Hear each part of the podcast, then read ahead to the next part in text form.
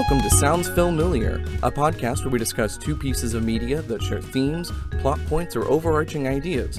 Be sure to follow us on Twitter and Instagram to keep up to date with our upload schedule, news, and discussions. Take your seat, grab your popcorn, and silence your cell phones now. Please enjoy the show.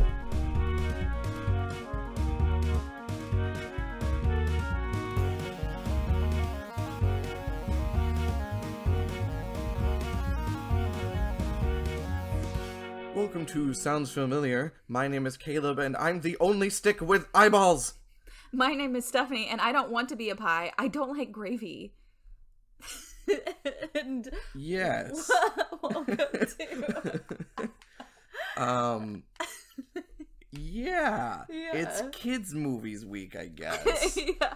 Not like Quote, we haven't done a lot of kids' movies on this Have we- podcast. Have we? I mean, we did an entire month of Disney movies for one thing. Okay, that's true. And I, I feel like literally already forgot. Most of the movies we've done on here have been in the somewhere between kids movies and capital A adult that. movies we category. rarely venture into our territory. We usually it's like I was gonna kids say, and family movies. Directors Week was probably when we got the most ambitious with our our yeah. grown up movies. Yeah. And I would like to keep doing that. The problem is grown up movies tend to be kind of depressing and having a fun chill podcast about depressing R- movies is a little more difficult. Yeah, they're less fun to talk about while you've you've had a drink and you're just trying Yeah, to shoot the just shit for an hour and a half. I, I do think that we should do more of them. Like I would like to start doing Le maybe film, Yeah.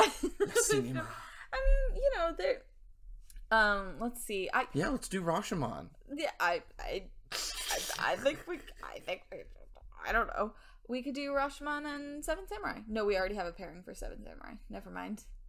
I still want to do that pairing by the way because talking about Bug's Life made me think of Seven Samurai again and Yeah. I'm like, "Oh right, we need to do Seven Samurai and Magnificent 7. The Magnificent 7 Samurai." Right. So this week Yes. we're talking about uh, Bug's Life and Chicken Run. Yes. Not grown up movies, but uh fun movies that, that I Um, enjoy. Yeah. Um I, what, one what's our basis of comparison here? Um. Uh, workers rising up. Say only only one of them is about seizing the means of production. That's the other one is about escaping a POW camp. um. or you know, slavery For- kind of. I guess. yeah. You could put it that way. Um. Maybe. They have a fair few similar like comparison points that once Yes. again we did not even think about No, until we we were watching and it then and we were like Le- coming up. Leonardo DiCaprio pointing at the TV like yeah. yeah. I mean, and um to be fair, while Chicken Run isn't as overtly about workers uh specifically seizing the means of production, I would say the theme of uh like capitalist exploitation is absolutely workers, there. yeah. Right, especially when they start like literally try putting them in a meat grinder Right, and when she's talking about like we're going to increase our production value and everything, like I'm pretty sure she literally says production, and I was like, oh, okay, capitalism, the capitalist machine. industrialization Yes, industrialization. That's a big part of it too. Um, and it specifically occurred to me while we were watching, and I was like, oh, so it's not just about capitalist exploitation. It's even more specifically about how increase in industrial progress and increase in technological advancement instead of making things easier for the workers and enabling them to do less work by having things automated instead means that they are continuing to be exploited and um, the um, technological advancement is only used to exploit them further. That i didn't you gotta throw your well. bodies upon the wheels and upon the gears. upon the gears. upon all the apparatus. Yes almost literally. So right and the whole thing is you know the giant terrible machine is just a big metaphor. But first we're talking about bugs life. Bugs life because this came out a year before. uh, when was bugs life not 99 was it 97? i want to say it was 98 98 One you or know, two i've still years got the imdb page open. Yeah. It was 98 you're right. Toy story 2 was 99 yes. Yeah. Um so was, was Stephanie. Bugs Life the second pixar movie? Yes. Huh okay. Uh yes caleb. Uh well okay experiences. Experiences. Um, okay, so that's funny because um as I was telling Caleb, Bugs Life is actually I don't know how to put this. Kind of the first movie I saw in theaters. You have to understand that I was 4. So, um I don't remember much of it. All I remember is that there was a really loud sound when the grasshoppers appeared and I was really scared. and that is all I remember. I actually do remember seeing this in theaters because I and I remember we also saw Antz, um, which came out like a month before. Um, wow. Yeah, and yeah, we saw it at the tiny movie theater on the Navy base. We almost paired Antz with this, but I didn't really want to watch it, so we ended up pairing. Uh, no, no, my family walked out of that movie about two thirds of the way through. That's rough. I've never walked out of a movie. Um, uh, Syl- Sylvester Stallone ant gets beheaded and then like continues to talk to the audience, but it's not like cartoony because like they're so anthropomorphized. No, it's horrifying and gruesome. That's really awful. Yeah. I don't like that at all. no, it's n- nobody should watch that movie. like the every time I think about it, that scene in Community where Abed's like breaking the news to the guy that like Woody Allen voiced a cartoon ant, and he like attacks them angrily. Like the more I think about the movie, the more I like understand that sentiment. yeah, especially since Woody Allen's involved. Um, yeah, that it it is funny given how there was all that studio drama about it, like rivaling Bugs Life. While, meanwhile, Bugs Life is an actually good movie. Yes, has stood the test of time. Yeah. So Uh, my dad frequently quotes it. He constantly says, "I'm a compassionate insect." it's a pretty quotable movie. Fantastic script. yeah, the Um, script is really good. uh unique movie in that it doesn't have a ton of quote unquote adult jokes but does have a considerable amount of dialogue that is just was totally incomprehensible to me as a Yes, kid. I know. I was thinking that too, especially this watch. I think it was because it's been a really long time since I watched it with subtitles. Um, and there is a lot of dialogue and it's coming pretty fast. Like, so watching it with subtitles, I was like, there are so many things I just did not get at all as a Yep. kid, despite loving the movie. Yep. Like, just so many jokes I never understood. It's see. Toy Story was like full of really subtle adult jokes that I didn't get. Bugs Life was full of um like adult concepts that were also spoken very fast and I only owned this movie on VHS so no subtitles. So I one I Mm. couldn't understand what they said and two even if or when I did, I still had no idea what was being discussed some of the time. I remember as a kid asking my mom what BYOB meant and her chagrin at having to tell me it meant bring your own beer. Oh, she actually told you? yeah, she actually told me. And I was like, huh, wait, what? Right, that's the joke that Yeah. it doesn't make sense in context. Yeah, he's just firing off acronyms. Yeah, um, no, th- this one and Toy Story, both, like, when I rewatched them, I was like, damn, these scripts, These though. screenplays are just on I point. know, just rapid fire, man. Like it's funny because I think like in uh, later, not later, subsequent years, Pixar got more famous for almost having rather sparse scripts Mm, and doing a lot of like visual storytelling. right, like Finding Nemo. E- well, The entire first sequence of Finding Nemo is silent. Uh, no, it's not. They talk like you talking about like when the mom fish gets eaten. Yeah, is it not? No, they talk about their how they're gonna be parents and they have a bunch of babies and stuff. Okay, but you know what? I- Forget me. Look, I don't like Finding Nemo, so I've only I saw okay, it. just for that, we are doing that movie I on saw it podcast. in theaters, which did blow my mind, by the way. This man. Um, visually, um, and I've seen it like once. Okay, see, that's why you don't like it. That's if you. I guarantee you, if you rewatched it now, I don't know if you would like it, like it, but you would not dislike it. Let me put it that way, because it's actually a good. It's movie. fine. I'll cop to that. I, look, my problems with it have nothing to do with the quality of the movie. Well, what's your problem with it? Oh, don't tell me. Is it the you hate feeling things about family thing again? That's a fair part, part part of it. Yeah. Well, what's the other part? I don't know. I just I, it doesn't vibe with me. Okay, same thing with Monsters Inc. I No. like it's perfectly Ah, fine. Monster- you know what? Now we're watching both of those. It's- Keep talking. We're gonna watch some more. no, those oh those well could those pretty good. I don't know. Um, they're both really good though, and um, no, I so I think later on, despite the fact that it was not Finding Nemo that has a silent sequence, I think WALL-E definitely does, and Up Yes. has a lot of of quieter sequences. Um, I think that maybe became a thing later on for Pixar. Um, but these early ones are, are very talky, but in like a good way. And I'm like, oh, I remember when movies that were trying to be funny were actually funny.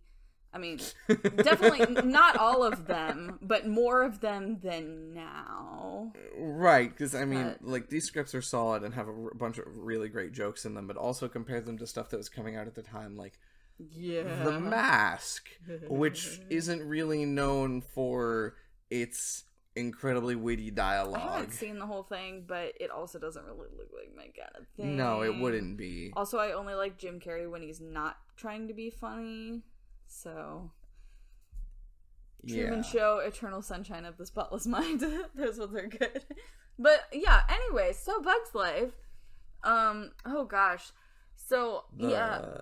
All Star cast, like See, I don't know how these people, but y- yeah. Okay, I assume for the late 90s it was an all star. seriously all star cast. Okay, so first off, we've got Dave Foley. I love my man Dave Foley. He can do no wrong. Sure, um, person.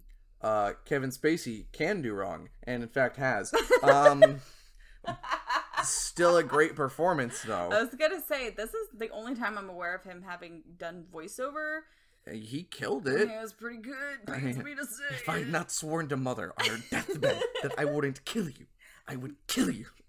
Um, Julia Louise Dreyfus, perfectly fine. Um, she didn't blow me away, but Another one who I Um, so you've got Phyllis Diller. Richard Kind, David Hyde Pierce, who is my just one of my all time faves. I love David Hyde Pierce. I could listen to him talk all day. I would have binged every episode of a Niles Crane spinoff of Frasier.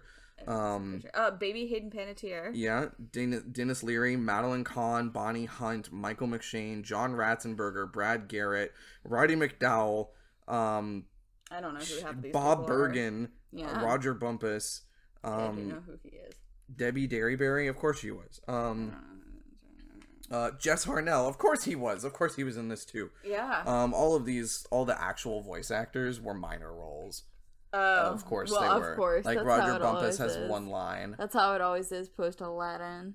Yep. Um, yeah. So anyway, just a, just a fantastic cast. yeah, Star-studded. See, I didn't know who most of those. Oh, sweetie, that's okay. I don't know who was famous in the nineties, especially on the comedy scene. Damn. But um, no, yeah, it's really good. I yeah, see, that's the thing. As a kid, I always enjoyed watching it because like it's very colorful for one thing, like, and it's cool because you get that sort of like everything is big perspective because you're seeing everything from a bug's view um and i always thought that was really cool as a kid like when they go to like the bar and it's a can and it like rolls around i always thought that was really cool I mean, Also it does allow you to get very be cool. creative yes with the the scale does. Yes, I, I always really liked that. Um, and yeah, see, as a kid, I always like, I always thought it was funny, though the parts I think were funny are like different from the, from the parts I think are funny now. And also, I was always like, thought it was really cool that it was about like how you can stand up to people. Like, you can like be like, hey, this is wrong, and you're not going to tell me what to do anymore. Like, that's not a thing that happens in a lot of kids media because people don't want kids to think that way not trying to go all red pill here but like i think it's safe to say that that that for as much as like you know people in power abusing their authority is like a very common thing and even uh, happens a lot in like adult media it's not really as much of a thing in kids media because i guess like it's too depressing or Right. I It's always know. questioning an individual villain right and not questioning a system. yeah which i mean this one's kind of like there's definitely like a primary antagonist but I think there's enough interrogation of like, hmm, maybe this is all bullshit, like going on that it, it right. It's not just about throwing out the one corrupt person. It's literally class Right. warfare. Yes. yes, exactly. And I mean, they kind of skirt it in that it's like they do kind of like a mob comparison where it's like, you know, they're like, oh, like we protect you, and if we didn't, then there are other i- insects who would take advantage of you. But it's also like the the ants pretty explicitly like work for them and make them food and barely have enough for themselves. So Does that make the ants what kind of that could employees? be they're employees of the grasshoppers. Kind of. Uh maybe it could also be kind of like a colonization type thing um even though the ants are a colony that no That, that just, that just muddies the waters. we, we'll, we'll, we can move on. yes Um, But anyways, I always So you- thought that was really cool as a kid because I had never really seen a movie before that that kind of addressed those things, and I was like, right. huh. So it's about an ant colony, ant colony that is subjugated by a an, an indescribed amount of grasshoppers. Yeah, it's never an unclear clear amount. there are. Um, about one sombrero full. um, a sombrero full of grasshoppers.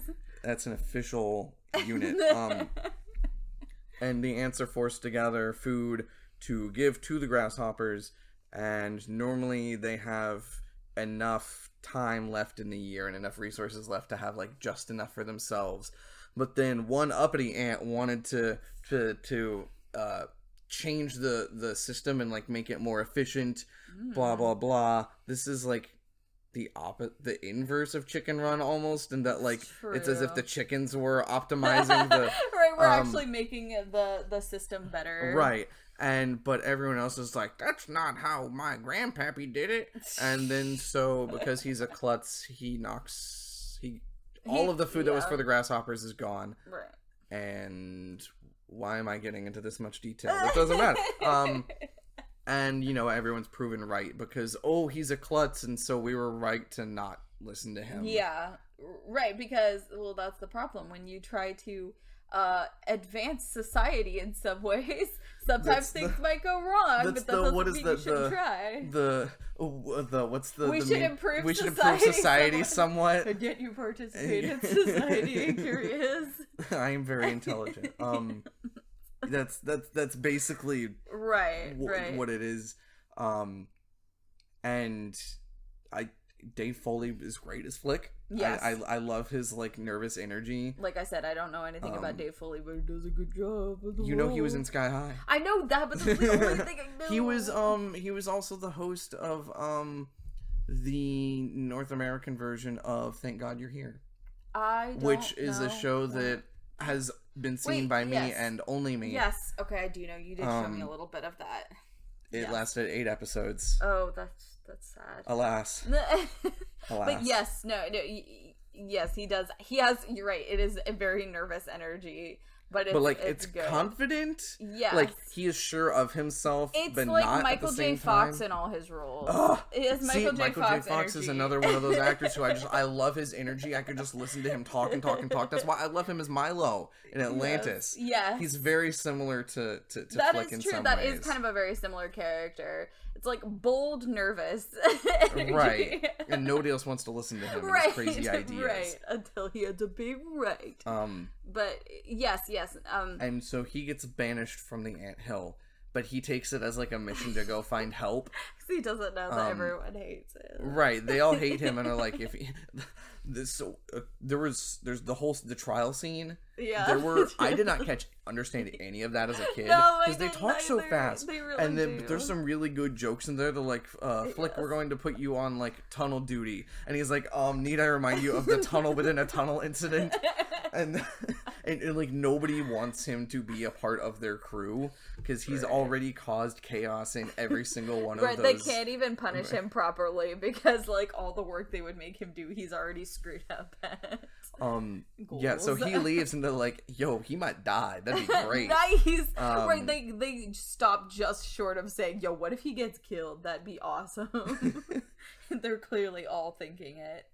Um, and but miraculously, um, he actually survives until he gets to the the big city, which is under someone's porch. I think. Yeah. Canonically. Yeah, no, Oh. it's funny. He says he don't want to look like a country bug, but the city is under, uh, like, under some redneck ass. yeah, like- in the middle of nowhere, in the middle of the country.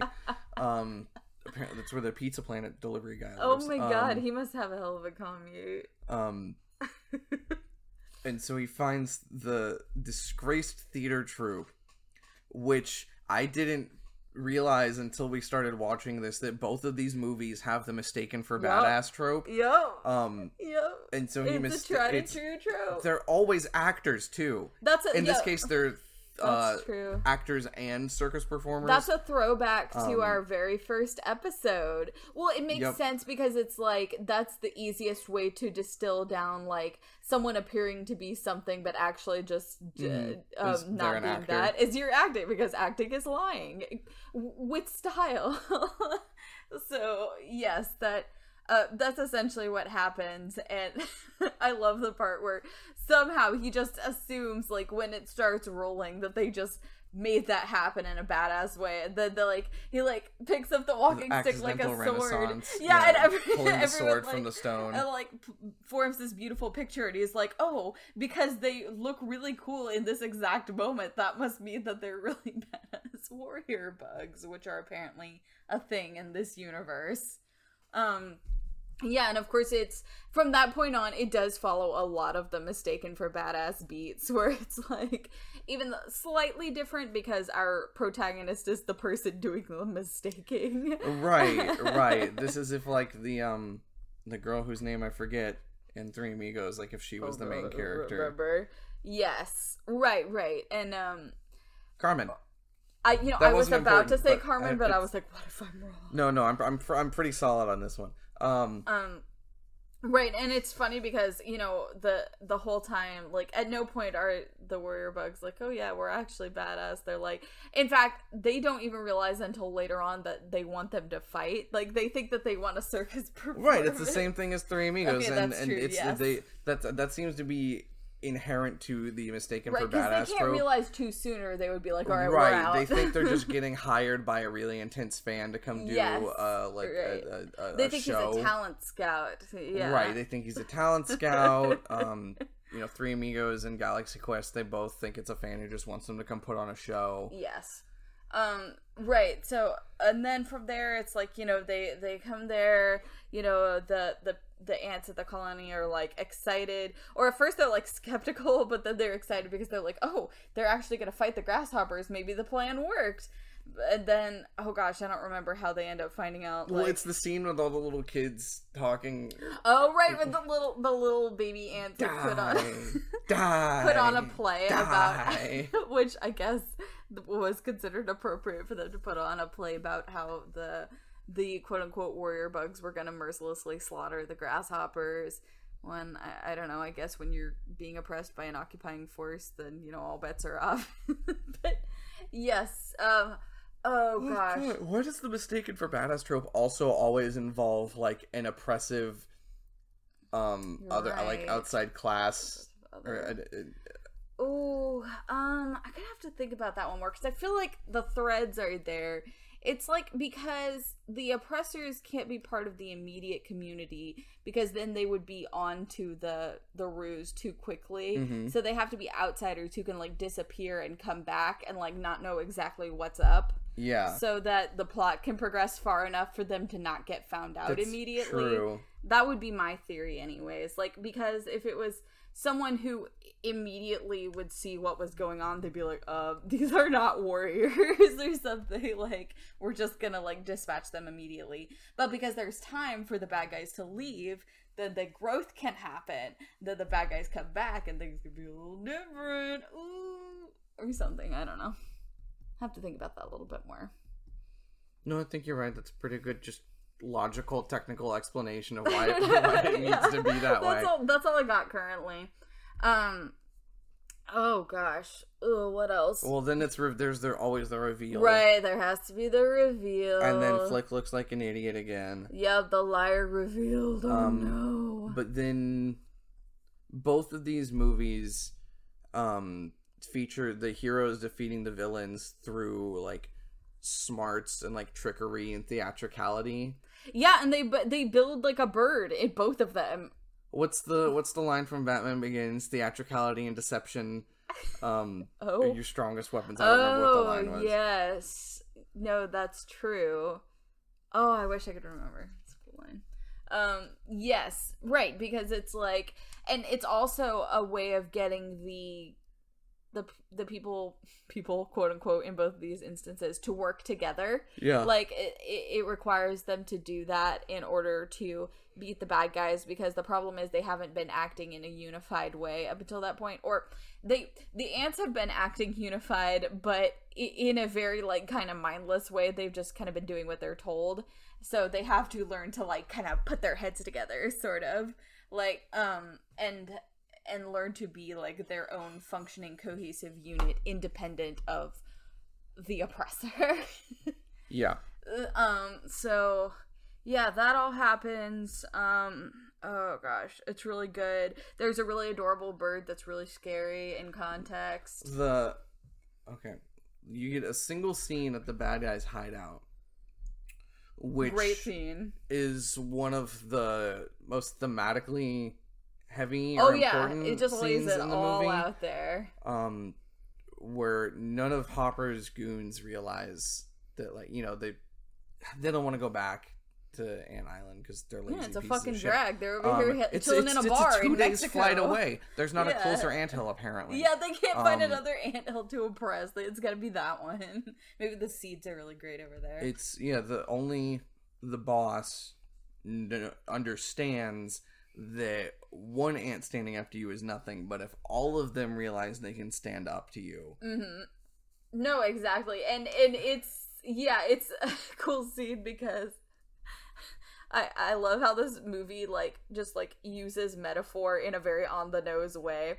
It's like it, it specifically is like here's a physical object. This physical object represents something else, and we're gonna tell you why. oh yeah, that happens did the same more than thing once. the ants and the oh yeah, like with Oh. with Flick talking to Dot about pretend the- it's a seed. Right, like which is funny because that's a um an analogy on top of an analogy because it's a thing that's not a seed being used to represent a seed, and then the seed is being used to represent the ant, and like which is kind of funny. Once again, surprised I actually did get that as a kid. I was like, oh yeah, of course, the rock is a seed, the seed is the ant. I mean, it's a fairly simple metaphor. no, the I only know. reason Dot doesn't get it is because she's basically a toddler. No, I just meant because there was so much else in the script I didn't get. But yes. But but and then of course the other like the seed thing with Hopper where he is like, okay, this thing is an ant, and then when there's a lot of them, that's a lot of ants, and you know. What the ants represent is the workers seizing the means of production. He doesn't say that, but he implies it. I don't know. He's basically telling them why it would be bad to let the ants unionize. Um. So yeah. so the grasshoppers are uh I just, just, just the, The the oppressive class. Yeah, I can't can't yeah. I was trying to go for something more direct. Um my mind just keeps going to, you know, National Guard getting called on strikers. Um, Yeah. you know, literally murdering people standing up for better working conditions. Um Yep. but we don't we don't gotta we don't gotta this is this ain't a history podcast. There, there, There are plenty of far those better for you to podcasts for to. that. Yeah. Um, exactly. But it is kind of funny because it's like how he has to spell it out for them. It's like, hey, you dumbasses, this is why we need to keep them in line because if we don't, they're gonna fucking kill us. like, because there's way more of them. And then we'll have to work us. for our own food. I know. Imagine having to do that. It sounds like shit. You guys can't lounge around in a sombrero drinking tequila all day anymore. Exactly. See, they could, but they would still have to get their own food, which I guess would make things more difficult. Um, yeah, but I do appreciate how they just kind of lay it out there multiple times. Caleb, what were you gonna say? I was just gonna say, all right, Stephanie, what else is cool about Bugs Life? uh, a shit ton. Um, I also really like Princess Ada's arc because uh, she like starts out very much just trying to like like uh, just trying to not rock the boat essentially and uh, trying to like make people think that she is like I don't know, worthy of being in charge and everything. Basically, her mom 2.0. Yeah, but not do anything differently and is like constantly second guessing herself. And it ends with her like quite literally standing up to the bad guy and being like, "Yeah, get the fuck out of out of my ant colony." And it's really cool, and I'm really proud of her, queen. Okay, you know what? I take back what I said about Julia Louis-Dreyfus delivering an okay performance because that last scene where she stands up to Hopper It's is really, really great. Um, Exactly. I love that bitch. Um yeah, no, I I really like that whole last scene. The only thing I would give as a criticism is that like there's not really much point in having the bird come and dispatch the bad guy because at that point he's already been symbolically defeated. But I guess you could argue it's him not respecting nature enough.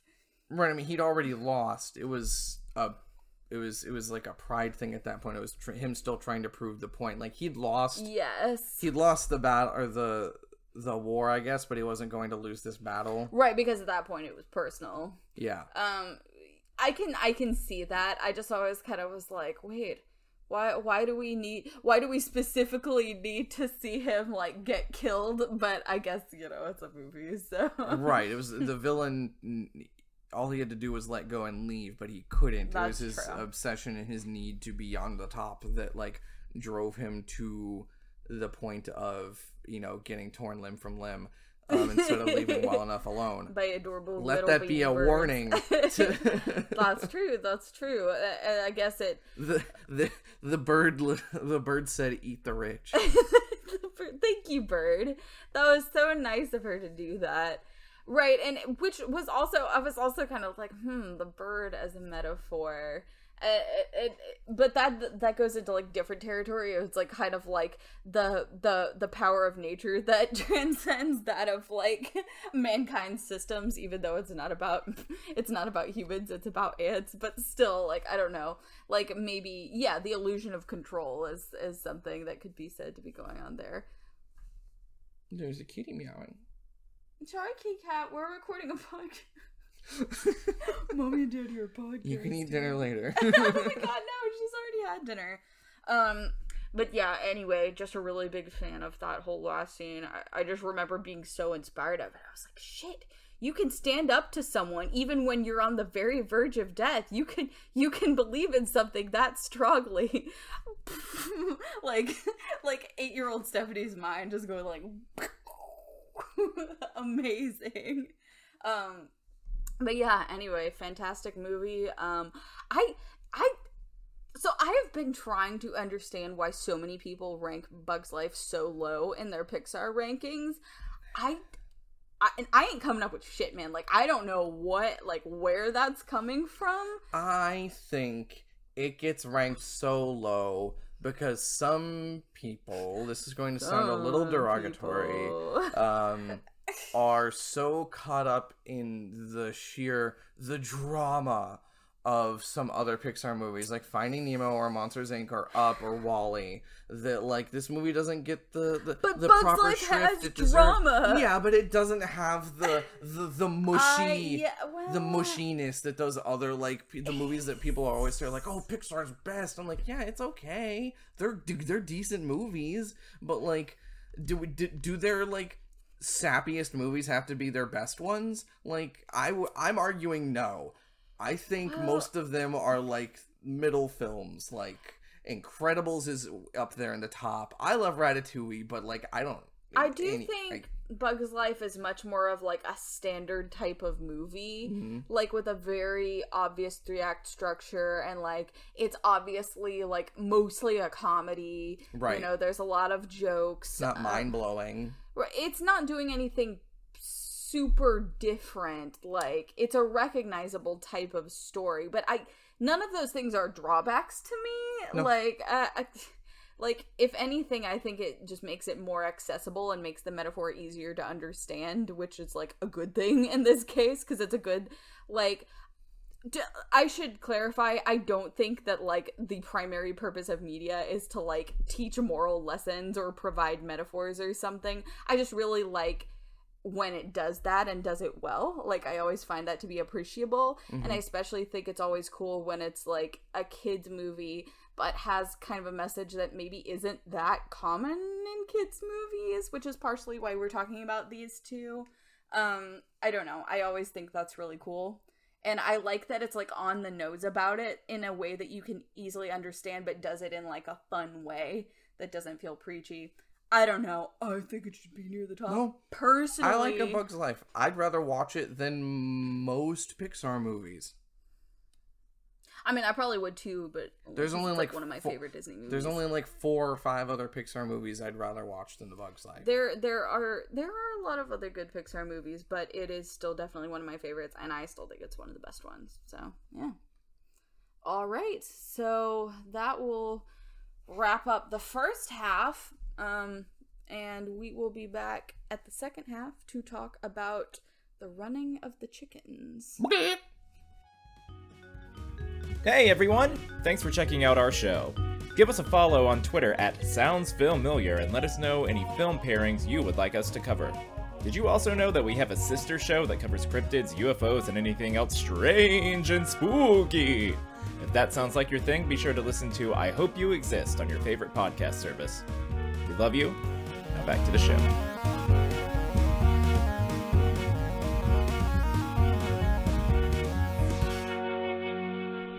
Welcome back to Sounds Familiar, where we are here to talk about. What are we here to talk about, Stephanie? The running of the chickens. The running of the chickens, right? That happens in Spain, right? Uh, Barcelona.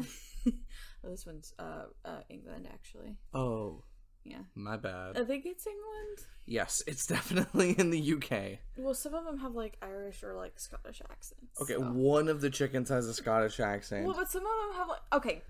Full disclosure, I can't really. I don't know the difference between like a South English, a North English, a Welsh, a Irish. I don't know. How many countries are in this country? I don't. I don't. Okay, so the ones that are like when they say like their O's different, they're like, uh, oh my god, when they say like, they'll say like done and it's like done, or that kind of thing, or they'll Uh-huh. be like, uh, uh.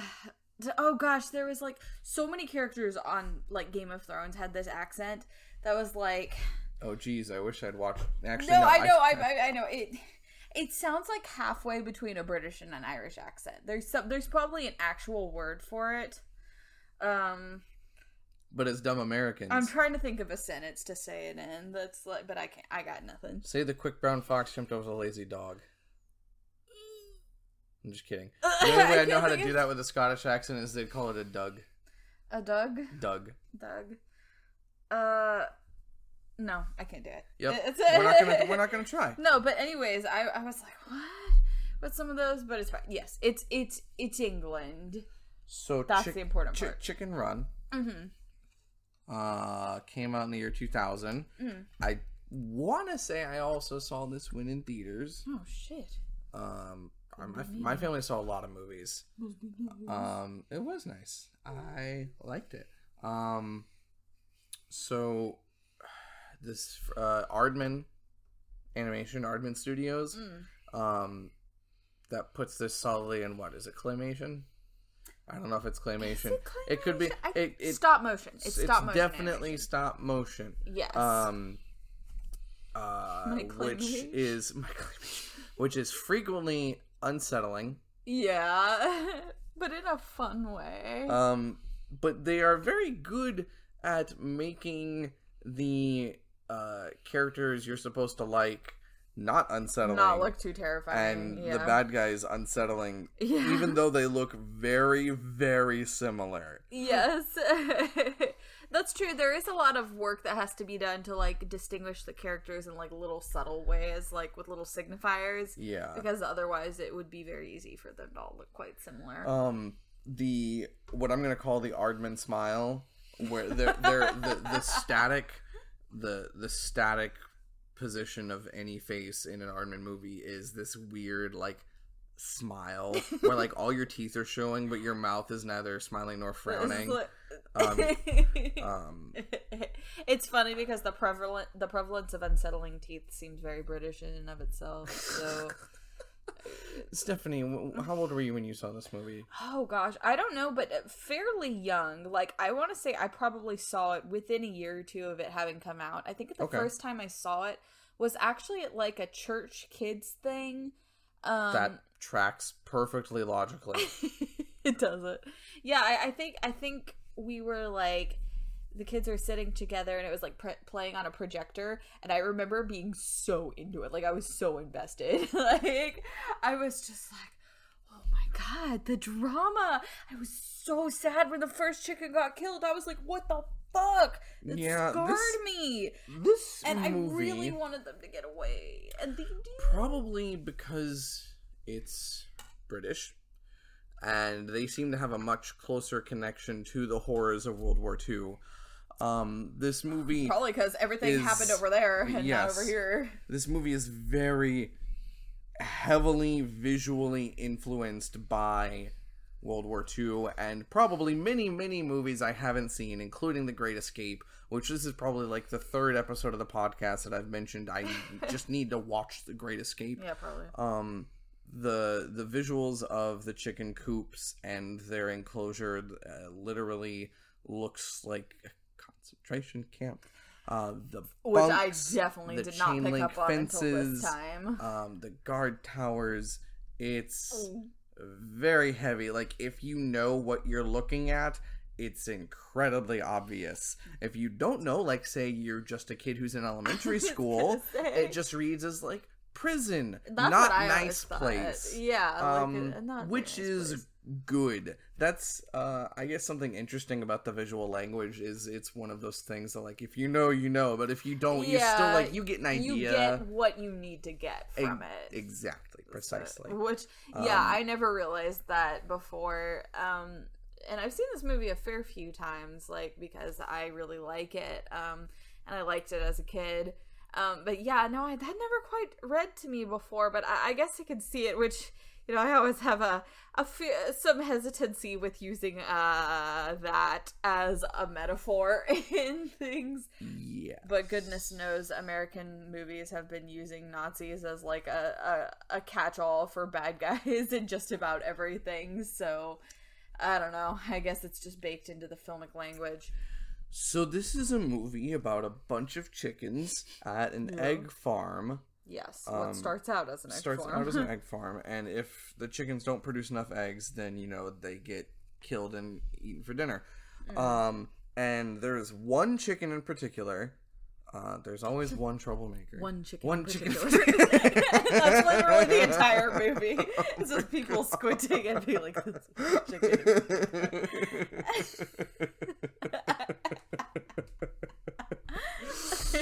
this, this is, I swear to God, that's like Stephanie's favorite Parks and Rec reference. One penis in particular. That- oh my God. Okay, so there's one chicken. It's just so useful for so many so- things. Yes, it's very versatile. Um, so there's one chicken who, much like Bugs Life, there's only one of them who questions the system. Yeah, she thinks outside the box. Um, and she's trying to escape, but not just for herself. She cares enough about all of her coop mates that um she's she wants to make sure everyone can get out. Like Yes. she she even says at one point in the movie that one or two chickens it's easy to get out, get out, but I need to get everyone out. that's why see i think that's why i always loved ginger so much as a kid and like still do as an adult because it's like it's interesting because as a protagonist she's not so much an outsider as she is an outsider mentally if that makes sense like Mhm. she you like know there's she's still friends with everyone, Right, right? she's not like Flick, where she's like not taken seriously and has to prove herself. More like she she is friends with everyone, and they see her as a leader, and yet they don't really quite right. understand. Where She's not an from. outcast. They're just not on the same level as her. Right. Yeah, she she is someone with natural leadership tendencies who is struggling to like lead people into the promised land when it's difficult to get them there. Right, Which is also kind of relatable. They're a bunch of chickens who are famously stupid. I know. Imagine being born as a smart chicken and just like the hell on earth that that would be. That's you know, um have you ever seen Corneil and Bernie? no, what's that? It was a uh a, a French I think it was a French cartoon that got localized in America that was about a talking dog who was incredibly smart, um, constantly lamenting how stupid his fellow canines were, and like the whole premise was he had a his his owners were rich. And he had a dog sitter who was a incredibly stupid human, and like he was the only one who knows his secret. So it's literally just like talking dog and dumb human go on adventures and try not to blow the secret. That honestly Like- sounds kind of fun. like the dog just constantly being about, oh my god. like the you, like, Yeah, he had a, he had an incredibly snobby British accent. Oh my um, god. because he's so so intelligent. That's great. It's it's let me tread lightly when I say this, but I think it's a fascinating type of protagonist that I you don't maybe see a lot in movies, especially kids movies once again. Like like I said, let me let me say this carefully.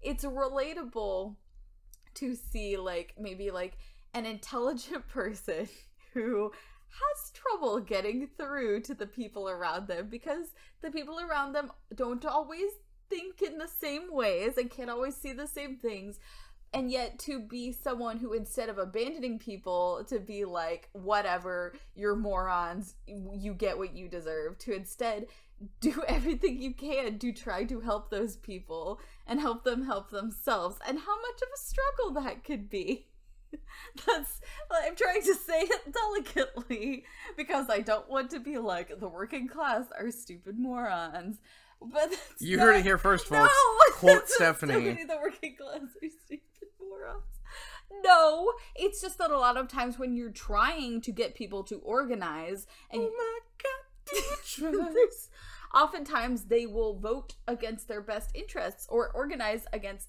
or not organize even when it would be in their best interests. You're trying to get people to be like hey you know that like overthrowing your oppressors and seizing the means of production would actually be better for you right? See the LBJ quote about giving people someone to look down on. oof yeah Uh, I'm pretty sure I've read the quote here before. I'm not going to do it right now. Yes, but but the, I get what you're saying. Yeah, but anyways, I just think that's an interesting dynamic there because she's constantly frustrated with like her peers, but is still doing everything she can to like help them and make their lives better. And I don't know, I just think that's really admirable that she doesn't ever be like, you know what, fuck this, I'm escaping, fuck you all, like which she very easily could do. Um, and I was always really fascinated by that as a kid. Um, it's also funny because she's a chicken that has a little green hat. That's we were, we were watching this movie last night, and you guys were just constantly going on about how the chickens are wearing hats. Okay, And because scarves. because because here's the thing. The canonically, the humans do notice the chickens and see them and they do notice when they're acting weird. So they notice when they are chickens who are not behaving the way chickens should behave or looking the way chickens should look.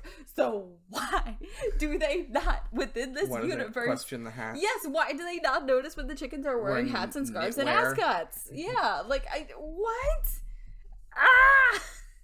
The chickens are organized. Stephanie.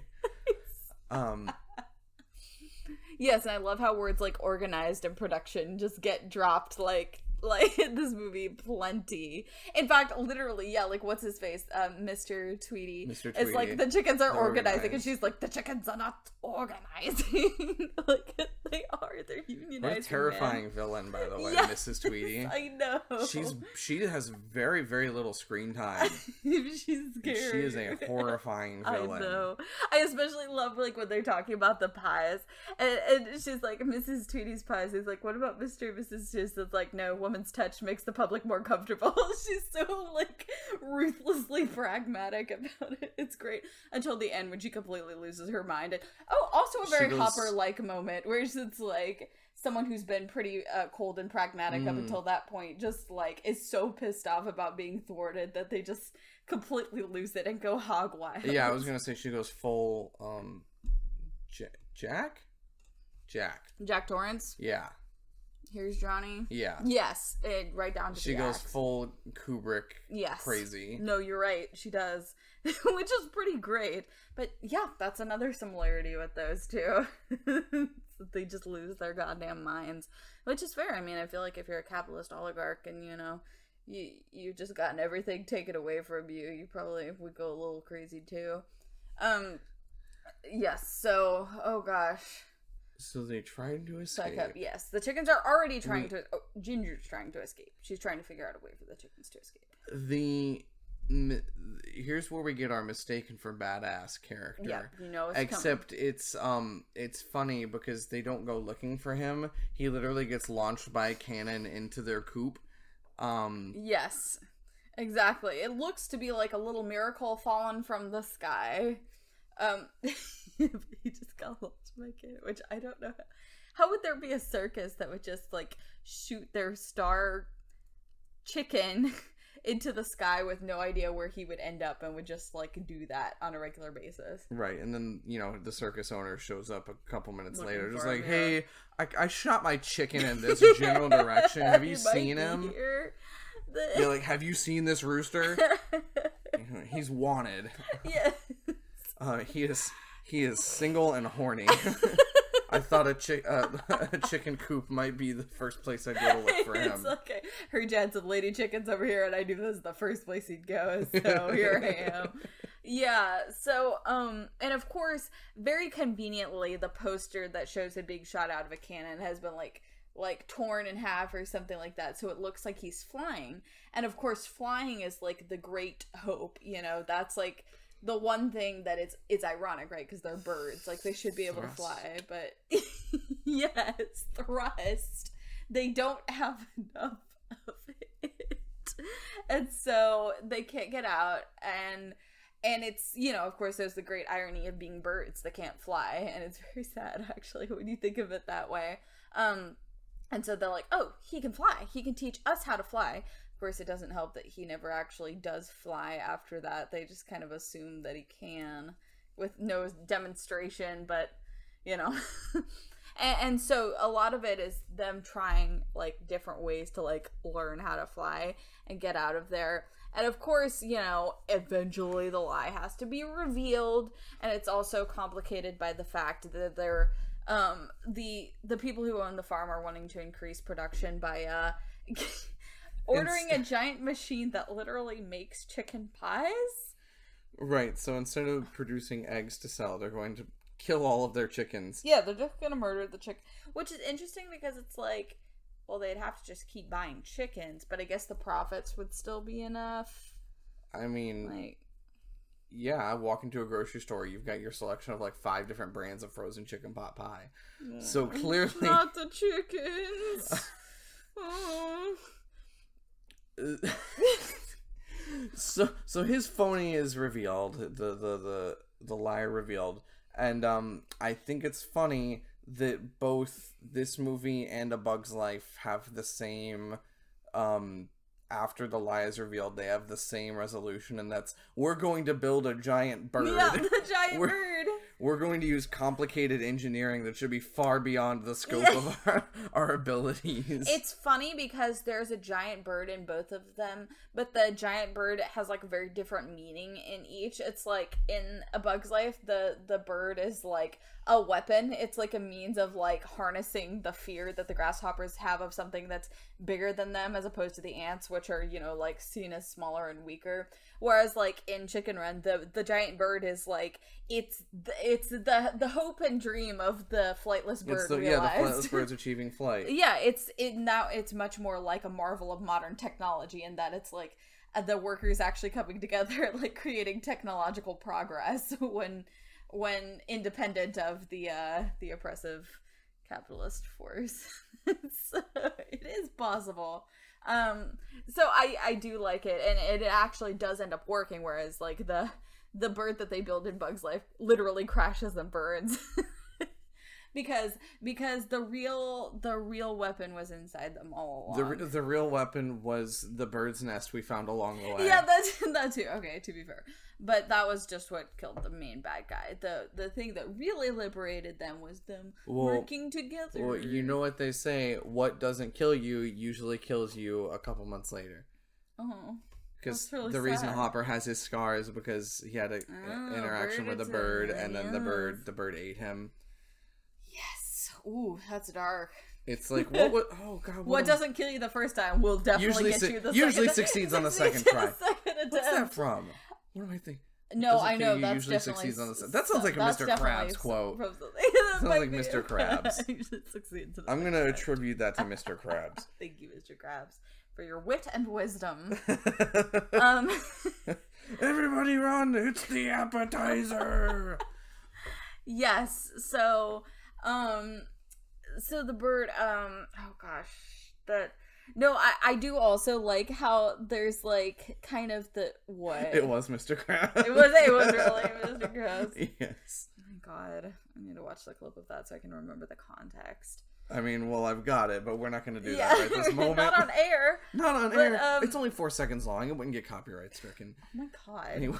what I was going to say was I kind of like the the dual uh technological advancements here that is kind of a theme like if we're good, taking it as like capitalist metaphor um there's on the one hand there's the bird which is the means of liberation there's also the chicken pie machine which is like this horror of modern industrialism like that is like literally exists to take a living chicken actually probably not a living chicken. We had a whole conversation about this. How it actually doesn't make any sense for them to put a living chicken in there. It's probably supposed to be a dead chicken that then Yes. you put the uh you know Carcass. the carcass into the machine and it anyways You gotta throw your body upon the gears. please i'm gonna make a fan edit of these movies that's just that in the background and then the Linkin Park song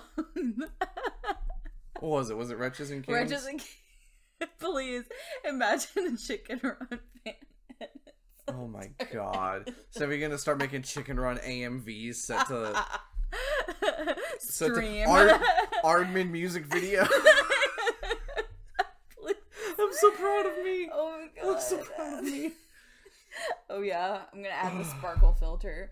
Oh my god. Anyway, ginger fan bid.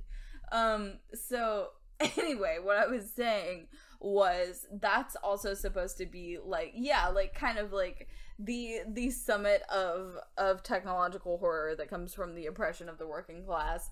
And um, of course, we get our fun little Indiana Jones sequence, which actually has a bunch of Had- literal Indiana right, it Jones had like references. five or six different Indiana Jones references Which is funny because the rest of the movie doesn't. It's just that one sequence. So what? First, there's the sliding under the door, grabbing the hat. Then there's um the rolling boulder. While the rolling boulder is happening, they're also running past darts, and then they also do the rope swing. Um, they they cram so many Indi- like literally every conceivable Indiana Jones homage into like this 30 second sequence. Yeah. It's really impressive, honestly. It's great. I love it. Which is funny because I saw this movie before I had seen Indiana Jones. So like when she like reaches under to grab the hat, I was just like, "Oh, she really likes that little green hat. Like, it's so special." I didn't know it was a reference. Oh my god. But yes, I I always did really like that sequence in part because it really scared me as a kid because it has a lot of saws and flames and just like Right, it's a death machinery. machine. Exactly, terrified me. But oh god. Anyways, so anything else? You're Oh, looking something up. on your phone? Absolutely. Sorry, no, I just had a, a fantastic idea for a for a tweet. That's all. Uh, Great. I'm glad for you. Um, We're just like making bangers over here. banger after banger Yeah. after banger. Okay. Um, yeah, don't worry about it. Just keep talking. Just keep talking. I'm, I'll I'll handle this. I'll, I'm not going to tweet it until tomorrow anyway. I'm not going to be tweeting at Oh 10:30 at night. God. Oh gosh. Anyways, yeah. So so we we've kind of described it out of order, but that's essentially the movie. You know, Yeah. like they build a machine. They actually are able to get out. The machine does not crash and burn. The through working together, they are able to achieve liberation. Oh. Um and yeah, they, I guess they go like settle somewhere just out in the British countryside Yep. where there's just Oh be a no, they end up much like uh, Bug's Life. They end up living on a, an island in like the middle of a stream. That's true. That's literally has a sign that says like um bird Bird sanctuary. bird sanctuary. Yeah, they cross it out and put chicken, Yeah. but with the Chick Fil A spelling. Um, yes, uh, I I don't know this this this movie is another that just like totally inspired me as a kid. I was just like, wow, you really can try to free yourself from oppression. That's really cool.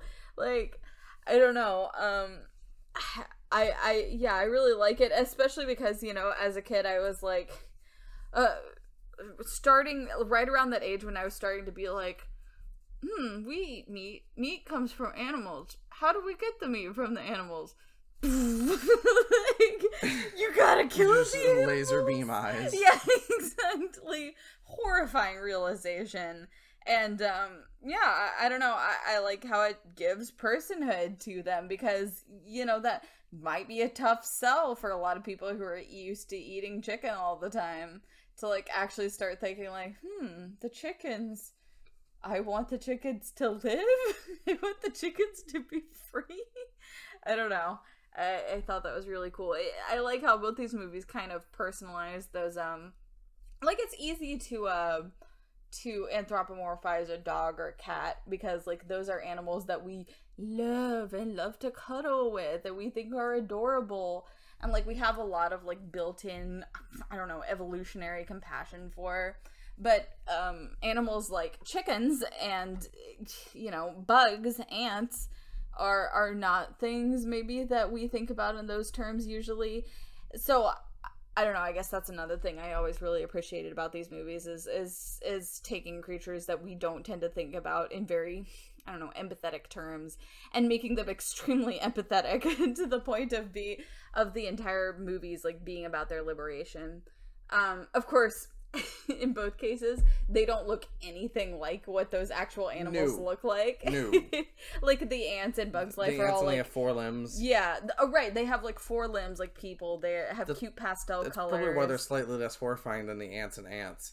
Oh, do they? Yeah, the ants and Antz. The ants like, and ants are horrifying. Well, yeah, also they have ants those have six their, legs, Their, like- their he- their faces just look wrong. They're hideous. At least I- they don't have like bulbous black eyes like real ants. Um, but yeah, the ants in Bug's Life are extremely anthropomorphized.